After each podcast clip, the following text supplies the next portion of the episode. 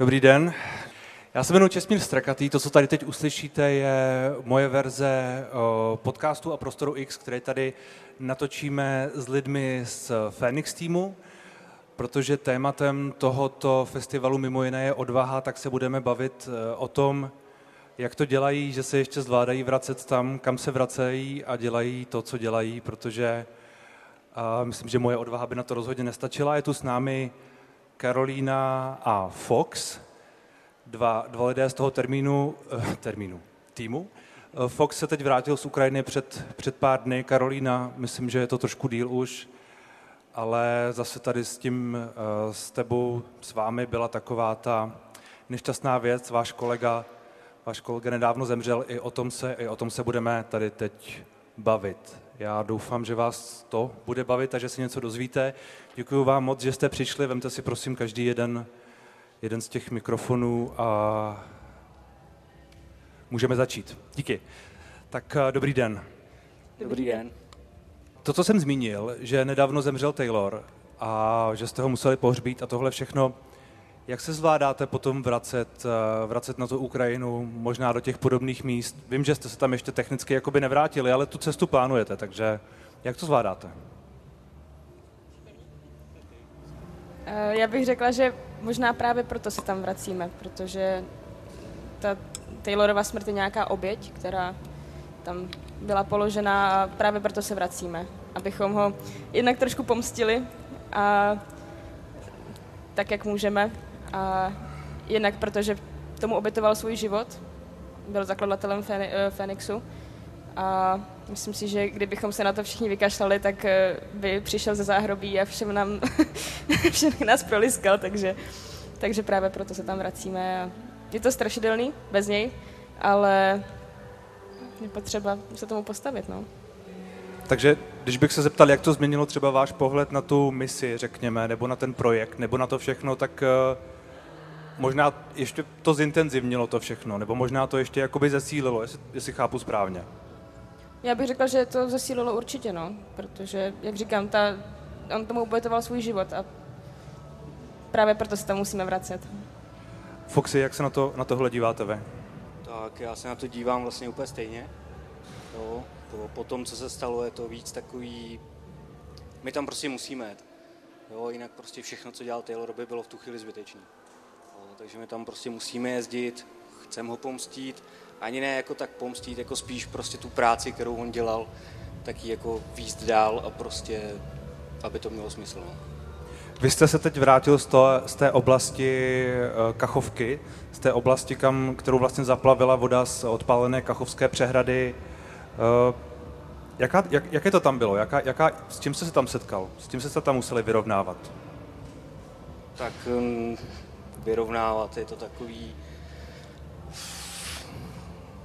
Úplně nevím, jestli se dá jako úplně popsat, jo, protože všechny tady ty zážitky vlastně, nebo všechny tady ty věci jsou jakoby nepřenositelné, jo, takže když já, tady, když já tady prostě něco řeknu, tak lidi z toho mají stejně 10%, jako víc ne. Jo, když pominu odstřel, odstřelování civilistů, kterých tam za tu dobu, co my jsme tam byli, umřelo několik, ze strany Rusů, že jo, protože samozřejmě civilisti chtěli svoje zvířata, chtěli pro svoje kamarády, chtěli vytahávat z bytů, z baráků, ze všeho. Jo, vydali se loďkou prostě pro ty svoje kamarády a Rusové z druhé strany vystříleli, jo, takže během, dejme tomu, během tří dnů 16 mrtvých civilistů, prostě z ničeho nic. Stříleli tam teda párkrát i po nás, pak to, pak, teda, pak už to bylo jako v cajku, pak už to bylo v klidu, nicméně všude, všude voda vyplavila miny, takže ty miny jsou všude, jsou všude po plotech, jsou všude po barácích, jo, je tam spousta, spousta mrtvých zvířat, je tam prostě takový odér, takový jako, jako mrtvolný jako z těch zvířat. Jo, není to, hrozí tam cholera, hrozí tam spousta jako infekcí z té vody, které tam jsou, takže, takže není to tam jako úplně jednoduchý. No. Uh, to je asi trošku eufemismus. Uh, co jste tam teda konkrétně dělali? S tím se pomáhali? Nebo jaká, jaká vaše práce tam byla konkrétně? My jsme to, my jsme teda pomáhali evakuovat civilisty, rozváželi jsme nějakou humanitární pomoc, pak vlastně spoustu jakoby dalších činností, které tam, který tam jakoby jsou s tím spojený, takže to jsou nějaké převozy lidí od někať někam, Jo, prostě v rámci té celé činnosti tam toho je jako spoustu. Jo, není to jenom o evakuaci a o, rozvážení humanitární pomoci. Jo, ošetřili jsme pár civilistů, kteří se tam třeba v té vodě pořezali v osklo nebo, nebo takovýhle ty, takže asi tak. Zkusme přiblížit projekt Fénix. Karolíno, co je vaším hlavním úkolem, o co vlastně jde zejména? Tak eh, já vždycky říkám, že projekt Fénix je iniciativou jednoho Magora, ale v tuhle chvíli to naše působení je, řekla bych, eh, hodně široký. Eh, primárně se soustředíme na výcvik ukrajinských vojáků, učíme je bojovou medicínu, aby byli schopni pomoct sobě a svýmu kámošovi. Samozřejmě zavážíme humanitárku, potom dal, abychom i my sami trošku nabrali zkušenosti a mohli je pak předávat těm, těm klukům, tak eh, jezdíme na ten předek, kde eh, děláme práci na Kesevaku, kde vytahujeme ty raněný z fronty. Ten předek to je prostě frontová linie de facto. Přesně tak. A myslím si, že bych tu mohla vyjmenovávat všechny různé uh, aktivity, na které se soustředíme, ale tyhle jsou takové tři naše, tři naše hlavní. No. Hmm. Foxy, vy jste se předtím soustředili taky hlavně na tohle. Na, to je všechno vlastně, každý z vás musí být expert na to všechno, co vlastně děláte, předpokládám. Asi nemáte něco jako, že Karolína jezdí víc eh, na tu frontu, protože my, když jsme spolu vedli před nějakou dobou rozhovor, tak vy jste eh, mimo jiné popisovala právě to, jak komplikovaný někdy může být dostat ty lidi um, z té fronty do toho, do toho prvního zázemí, kde vlastně se o ně můžete nějakým způsobem postarat a tak dále. Já bych řekla, že uh, ty výcviky a ty naše, to naše působení na frontě je taková jedna část a pak ta druhá část je právě zavážení humanitárky třeba do nemocnic. A to jsou většinou lidi, kteří třeba mají řidičáky na větší auta a chcou pomoct, tak se nám ozvou a my je takhle rádi využijeme, protože je, je to potřeba, jsou to dlouhé cesty, takže, takže bych to takhle rozdělila asi. No. Mění se nějak ten výcvik? Mění se v čase nějak třeba to, co je potřeba, na co se zaměřujete, jak přesně uh, cvičíte? Protože vy cvičíte vlastně i vojáky, je to tak nebo zejména vojáky? No, cvičíme zejména vojáky a co se týče toho výcviku, tak to bych možná nechala na Foxe, protože on teďka uh, byl v Ukrajině hodně intenzivně a samozřejmě na, na Kachovce, ale i, i ve výcvikáči, tak uh, si myslím, že asi bude schopný k tomu říct víc. Tak vlastně ten výcvik té bojové medicíny se zakládá na protokolu Marsh, což vlastně vymyslela americká armáda eh, podle bojů v Afghánistánu. Nicméně tady ten signál, uh, signál sorry, systém úplně nefunguje v Ukrajině, jo, protože Ukrajina je konflikt úplně jiného rozměru. Jo, takže ten systém fungoval v Afghánistánu, ale tady ne. Proto my potřebujeme jezdit napředek, tam získávat vlastně ty zkušenosti a díky těm zkušenostem jsme schopní ty ukrajinský vojáky cvičit to, co oni skutečně potřebují. Jo? Když, když to řeknu blbě, tak ten celý marš jsme schopni zkrátit třeba o 30%, protože to vůbec nepotřebují. Potřebují fakt důležité věci, které tam reálně potřebují a které se tam reálně dějou. Jo? To je hlavně například eh, nějaké ošetřování, poostřelování, asi spíš, spíš těžší věci, než eh, možná v Afganistánu, kde to bylo přece jenom ne, tak eh, například to ostřelování. Jo, je tam spousta jakoby zranění, typnu si tak třeba mě oprav, ale tak z 90% se jedná o střepinové poranění, to znamená, že jsou střepiny prostě v nohách, v rukou, ve spojnicích, jo, v krku. Jo, a tady to se samozřejmě je potřeba, aby ty kluci to uměli ošetřit, než přijde někdo z kesevaku, nebo než se k ním dostane nějaký bojový medic. Jo, takže je to, spadá to vlastně do masivního krvácení, a pak tam jsou další věci jako dýchání, pak respiration, to je vlastně, pokud je průstřel jakoby na hrudníku, tak to se zase řeší trošku jinak, tohle oni taky potřebují, ale třeba už další věci, které tam pak dál jsou, tak ty oni vlastně jako moc nevyužijou. Jo, takže takže Já bych jenom doplnila, my na co se primárně soustředíme, aby si každý uměl nasadit turniket, protože to tam lítá. A to je co? Uh, to je to je škrtidlo, kterým si můžu zastavit krvácení. Ale jaký, jaký je třeba hlavní rozdíl v té Ukrajině? Tak tam ty odsunové doby, ty, ty časy toho odsunu, než se ten raněný dostane do nějaké nemocnice, řekněme, tak jsou, jsou hodinový. To jsou prostě hodinový časy, což například v Afganistánu jako nebylo. Tam přiletěl vrták a, a bylo, no. Takže to je jeden z hlavních problémů a to my se snažíme jim aj vysvětlit, aby si opravdu byli schopni pomoct sami. A ten problém je, protože tam je málo těch lidí, který, kteří je můžou odvést, nebo složitý terén, nebo prostě příliš dlouhá fronta, nevím, takové různé věci? Ne, je to, je to hlavně tím terénem, tím prostředím. No. Tam bohužel uh, je to, je to většinou ve městech, anebo je to naposledy, třeba když jsme byli v té Kremině, tak uh, to jako byl les, takže tam, tam to prostě nešlo jinak. No.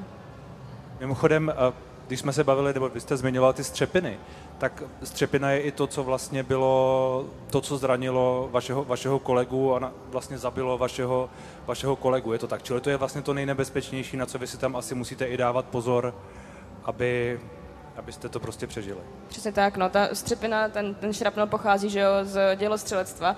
Obecně řečeno, největší, největším uh, zabijákem tam je ta, ta artilerie, no. My, když jsme předtím seděli chvíli vevnitř, tak uh, vy jste tam vtipkoval, říkal jste několik takových docela, docela drsných vtipů. Musím říct, že moc nejsou asi ani pro tohle publikum, nebo nevím. Uh, každopádně ten černý humor, který jste tam docela dobře předvedl, to je něco, co je uh, součást toho, co vy asi potřebujete si tak nějak jako vzít za své, abyste se s tím jakoby vyrovnali, že abyste se z toho trošku nezbláznili. Jo, tak jako určitě, no. Tam jako, když je člověk dva, tři dny prostě v blindáži nebo v okopu, kde je vlastně sám, všude kolem jsou jenom Ukrajinci, tak jako samozřejmě ten humor tam jako je, no, a je občas takový dost jako nepublikovatelný, takže, takže bych to asi úplně... A hlavně jako spoustu, spoustu věcí z toho humoru si myslím, že bychom pochopili asi jenom my, ale jako běžný publikum asi jako úplně ne, takže... Což já nechci, abyste to tady přednášel, to jako, um, to, je, to je v pohodě. Spíš si jako říkám, jestli třeba tohle pomáhá trošku ulevit od toho, od toho tlaku, toho iminentního, toho zmaru, té smrti prostě všude okolo, že jo? Jo, jako určitě, no. Um, tak určitě. Výborně. Um, vy jste tam jak dlouho přesně? Kolikrát, kdy jste tam vlastně byla poprvé, Karolína? Poprvé jsem tam byla v listopadu minulého roku.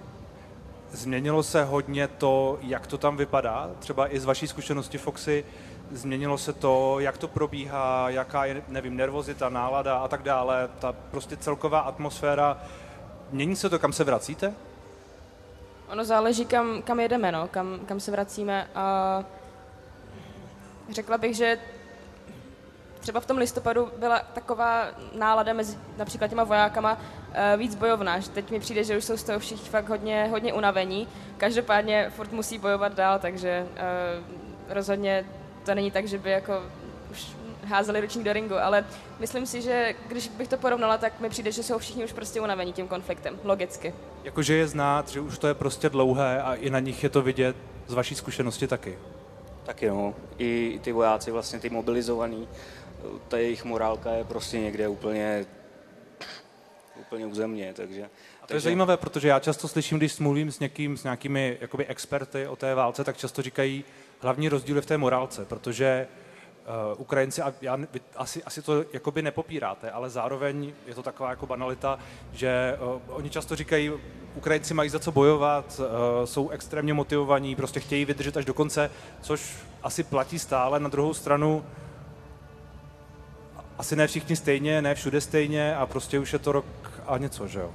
Já s tímhle naprosto souhlasím. Oni opravdu jsou motivovaní a když bych to porovnala s mentalitou jiného národa, tak uh, tam ten, ten bojový duch je opravdu jako až matatelný občas. Ale když porovnám uh, listopad a teďka tuto, tuto chvíli, tak určitě jsou tím všichni už unavení, no, logicky. A vy zároveň uh, jste se vrátil před pár dny doslova, tak uh, vy jste možná už tam cítil nějakou tu začínající ofenzivu nebo něco podobného, možná se tam o tom mluvilo. Uh, Mění tohle nějak třeba tu náladu, nebo to vlastně, co se tam, co se tam děje, jak to prožívají oni a jak to třeba i prožíváte vy? Tak my to relativně prožíváme pořád stejně. My jsme bojovní furt stejně, ale, ale oni jsou takový... Je to na nich, je to tam cítit prostě, jo? Jsou některý, kteří se fakt vyloženě na ten předek těšej, že chtějí prostě těm rusákům fakt nakopat prdel. A pak jsou další, kteří už prostě říkají, že to bude strašně dlouhý a že, a že už to trvá moc dlouho. A dokonce tam byl takový jeden, kterýho jsme cvičili a když jsme po něm chtěli jako kliky, aby se nějak trošku jako fyzicky namáhal, tak nám řekl, že to není zdravý. Tak jsme mu na to řekli, a je zdravý chodit do války. A on prostě úplně, jo, to, to jsou, jsou tam i takovýhle lidi prostě, který, který to jakoby sabotujou, ale je jich teda minimum, jo, ale jsou tam. Sabotujou byste až řekl. Nebo jakhle, jako sabotujou, který prostě z toho výcviku, který my jim předáváme, tak si z toho nechtějí nic vzít, jsou takový jako líní, jsou takový jako, že to nepotřebujou a ve finále jsou to pak ty, kterými z té fronty odvážíme raněný, takže... Hmm, hmm. Když se vrátíte zpátky, nebo možná i tam, kromě toho černého humoru, co vám pomáhá se s tím, se s tím vyrovnat? Já vím, že my jsme se spolu minule bavili tak jakoby off record možná, že to vlastně bylo, tak bych to možná říkat, o nějaké, o nějaké terapii nebo o něčem takovém, že, že jste to zvažovala. Tak je, je tohle třeba něco, co, co už podstupujete a třeba vám to pomáhá, nebo jak se na to díváte? Jo, určitě. Já si myslím, že kdybych eh, neměla psycholožku kamarádku na telefonu, tak uh, už bych tady asi šňupala kok- koks a hulila trávu a musela strašně moc kropit, takže je potřeba je potřeba si o tom s někým popovídat, no. A, tak myslím, že by vám někdo řekl, že je dobrý to dělat i tak, ale já teda ne, ale... Um, tak všeho smírou, no. Ale každopádně máte někoho, komu se můžete vypovídat a kdo je vlastně profesionální pomoc svým způsobem, kdo vám jakoby nějak z toho pomáhá ven vážně psychicky. Mm, jednak a jednak uh, my jako projekt Fenix jsme hodně uh, taková uzavřená skupinka a myslím si, že to, že můžeme sdílet ty naše zážitky jeden s druhým, nám, nám hodně pomáhá. Máte někoho na telefonu nebo?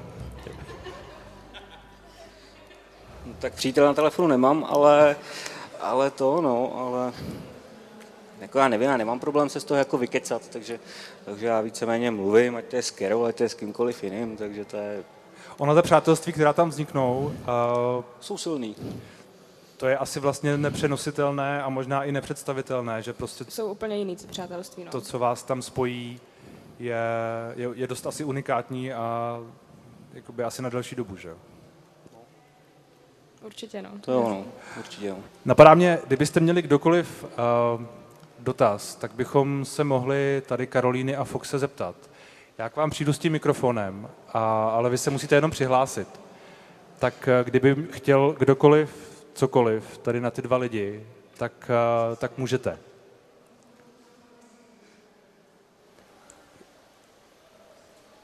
Výborně. Eh, dobrý den, vašich nátek. Děkuji za to, co děláte každopádně. A mě by zajímalo, vy jste to už malinko asi zmiňovali, ale eh, když jste třeba v těch zákopech spolu s armádou, která prostě má zbraně, vy je nemáte, je to, možná se zeptám hloupě, a je to pro vás jako těžší než pro ty vojáky, který jasně dělostřelecký palbě se nikdo neubrání, ale když po něm střílejí, může střílet zpátky, vy ne. Eh, je to komplikovaný pro vás? Je to, berete to jako, že jste vlastně bezbraný?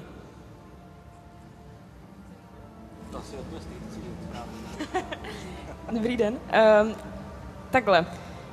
Ono, jak jste řekl, před tím dělostřelectvem by nám jako stejně nic nepomohlo a díky bohu jsme se do situace, kde bychom se třeba museli nějak bránit uh, přímo před uh, ruským vojákem, který na nás střílí. Do takové situace jsme se nedostali.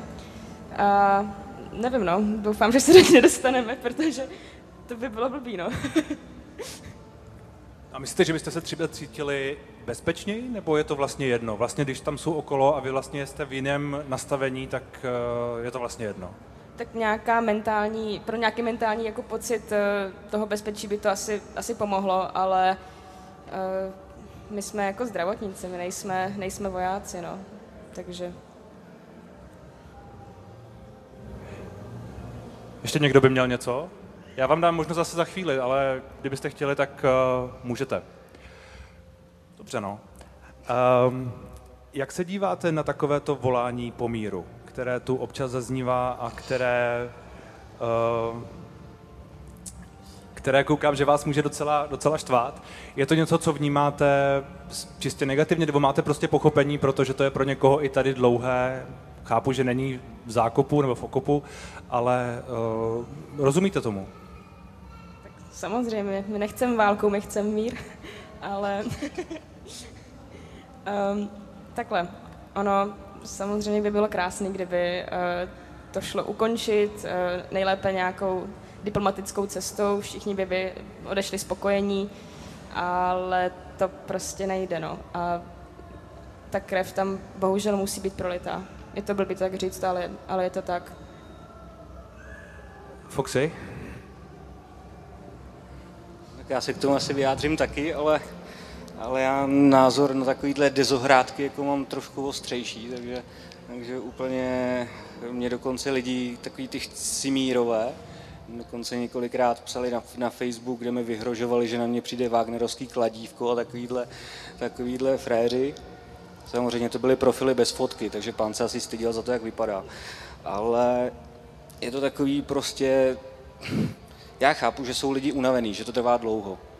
Jo, ale to furt neznamená, že bychom měli nechat Rusku území, který mu nepatří, protože to prostě jsme v 21. století a tohle tady prostě nemůže fungovat takhle. Jo, to prostě...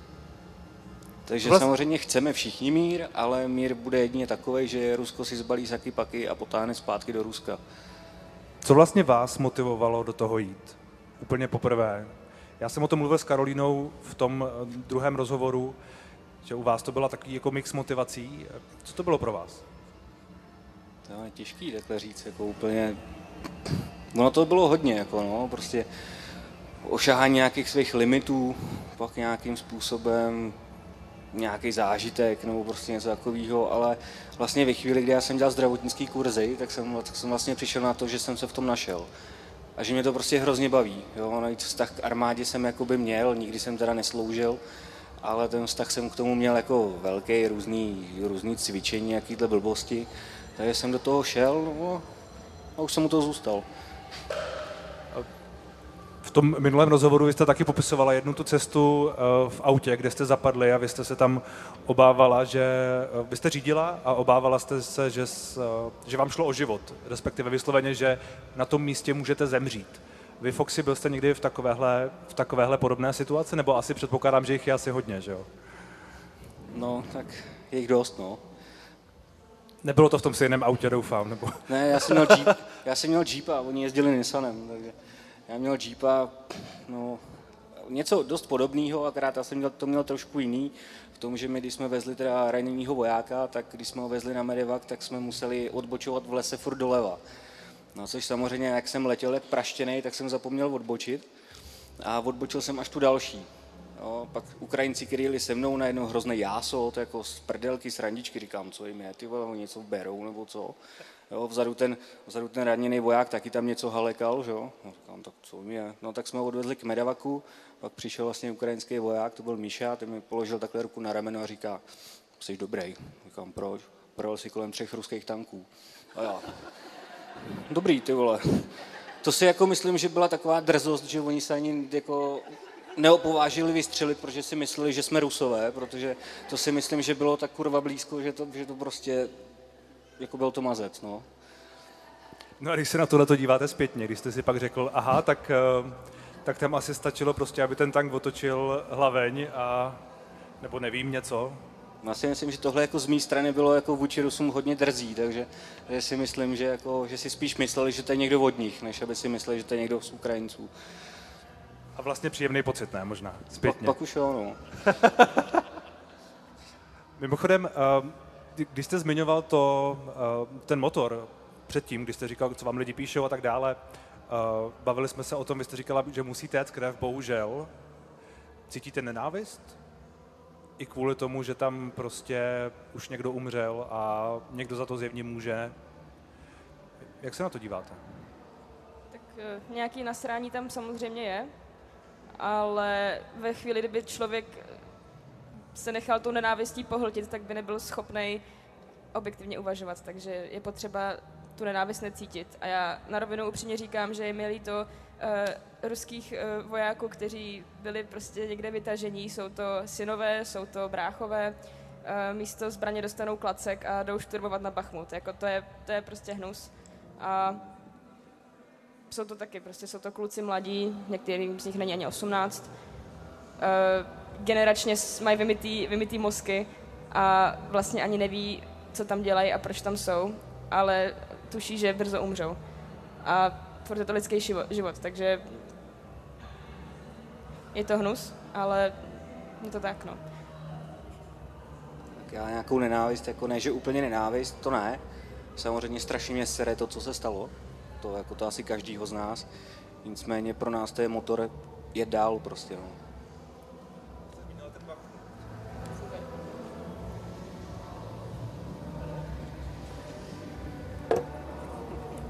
Teď se slyšíme, výborně. A vy jste zmínila ten Bachmut. Um, byla jste u něj, vy jste, vy jste u, u, okolo, okolo Bachmutu operovala, je to tak? Nebo tak někde, někde, někde v blízkosti relativně jste se pohybovala, že Vyloženě v Bachmutu jsme byli. No. Vyloženě u Bachmutu. Jak vnímáte to, že vlastně to místo, které jste znala, tak eh, bylo ztraceno? Že, že tam ta, ta, ta ukrajinská obrana vlastně prohrála a možná, že i ty lidi, které jste znala, prostě, ne, že by tam zemřeli, to asi nutně ne, ale prostě, prostě prohráli. Já se přiznám, že jsem to obrečela, protože já jsem poprvé, když jsem do Ukrajiny, tak jsem byla právě do Bachmutu. A mám s tím místem spojených spoustu, eh, spoustu vzpomínek, mimo jiné začátek nějak s Taylorem. A ve chvíli, kdy jsem viděla, že to místo prostě padlo úplně, úplně do základu, bylo vybombardovaný a samozřejmě spousta lidí, který jsme znali, tak tam, tak tam zemřeli. Takže já jsem tohle obrečela, no. Kolik lidí, jaké procento těch, které vezete, se vám povede zachránit? Nebo kolik z těch, které vezete, to přežije, úspěšně operováno a tak dále? Máte nějakou takovouhle hrubou statistiku, řekněme, nebo, nebo jsou to všichni? To asi ne, že jo? to je asi nereálné, ale jak to vypadá? Tak uh, statistiku si bohužel nevedeme a nemáme ani úplně možnost se s těma vojákama pak spojit někdy za měsíc, za dva, jestli jako žijou, jestli jsme, jsme je píchali do hrudníku, jestli jako to zvládli, nebo jestli jako to bylo špatný. Um, takže to bohužel nevíme, ale řekla bych, že většinu vojáků, který jsme vezli, tak se nám, tak se nám podařilo zachránit. No. 90%? Tak to je ale dobrý číslo. Pokud je to 90%, tak to se mi zdá být... Uh... Ono bohužel ve chvíli, kdy ten voják měl takový zranění, na který by stejně umřel, tak uh, už jsme, jako, bychom se k němu vlastně ani nedostali. Hmm. A nebo například si pamatuju první den na, na pozicích vlastně na Kremině, tak uh, tam přijelo, přijel pick-up, strašně rychle. Já jsme, se ještě ani nerozkoukali, nevěděli jsme co, jak, kde, proč. Na té korbě měl uh, zraněnýho, ten měl dvojitou amputačku, byl bez noh a ten už jako toho prostě tam přivezli a už, už mu nebylo pomoci, no. Takže většinou tohle jsou ty scénáře, kdy my už tam fakt nemůžeme nic dělat. Jaké máte plány teď? Co je teď před vámi, třeba i směrem k tomu, k nějaké další misi, k návratu, k, němu, k něčemu, co tam povezete? Nevím. Já příští týden, a myslím si, že vlastně všichni uh, odjíždíme do Ukrajiny uh, na léto, uh, na dovču, no. A začíná nám vlastně příští týden další turnus uh, výcviku a myslím si, že se tam, že se tam potkáme v létě, no. Takže pokračujeme dál. Bojte se? Tak asi by bylo divný, kdybychom se nebáli, to bychom byli možná trošku psychopati. To byla hloupá otázka. Eh, kdybyste někdo měl nějaké lepší otázky, tak máte poslední možnost se zeptat. Výborně. Dobrý den, já se chci zeptat, eh, asi je tam spoustu negativních zážitků, něco, co my nedokážeme vůbec pochopit, protože nikdo z nás tam nebyl. Chci se zeptat, jestli nějaký okamžik, ke kterému se třeba vracíte a je pro vás, je mi to hloupý to říct, ale pozitivní třeba. Že vám dodává sílu a říkáte si, jo, má to smysl, tohle jako je pro mě důležitý. Děkuju. Tak to byla lepší otázka, prosím. Tak jakoby pozitivní zážitek je vlastně ten, jako můj největší pozitivní zážitek je vlastně ten, kdy jsme ošetřili raněnýho, povedlo se nám ho 50-minutovou cestou těma úplně největšíma sračkama, které tam byly. Jsme, se nám povedlo ho dostat až k Medevaku, což je vlastně sanitka, která ho pak veze do nemocnice. A když ho nakládali na Medevak, tak vlastně Ukrajinec mi česky řekl, že mi moc děkuje, že jsem odteď jeho bratr. Doteďka jsme spolu v kontaktu, jo, takže tohle asi nejpozitivnější. Já si nevzpomenu teďka na nějaké konkrétní, ale řekla bych, že že to, když někomu zachráníme život a on nám pak poděkuje a my vidíme, že ten člověk opravdu přežil, tak eh, to je, to je i ta energie, kterou zase my dostáváme a která nám pomáhá to nějak zvládnout a jít dál. No. Super. Uh, ještě někdo z vás? Ruce nahoru případně? A pokud ne, tak eh, já vám poděkuji za pozornost, vám poděkuji moc, že jste sem vážili tu cestu a Ať se vám daří, ať se vrátíte. Děkuju. Děkujeme. Děkujeme.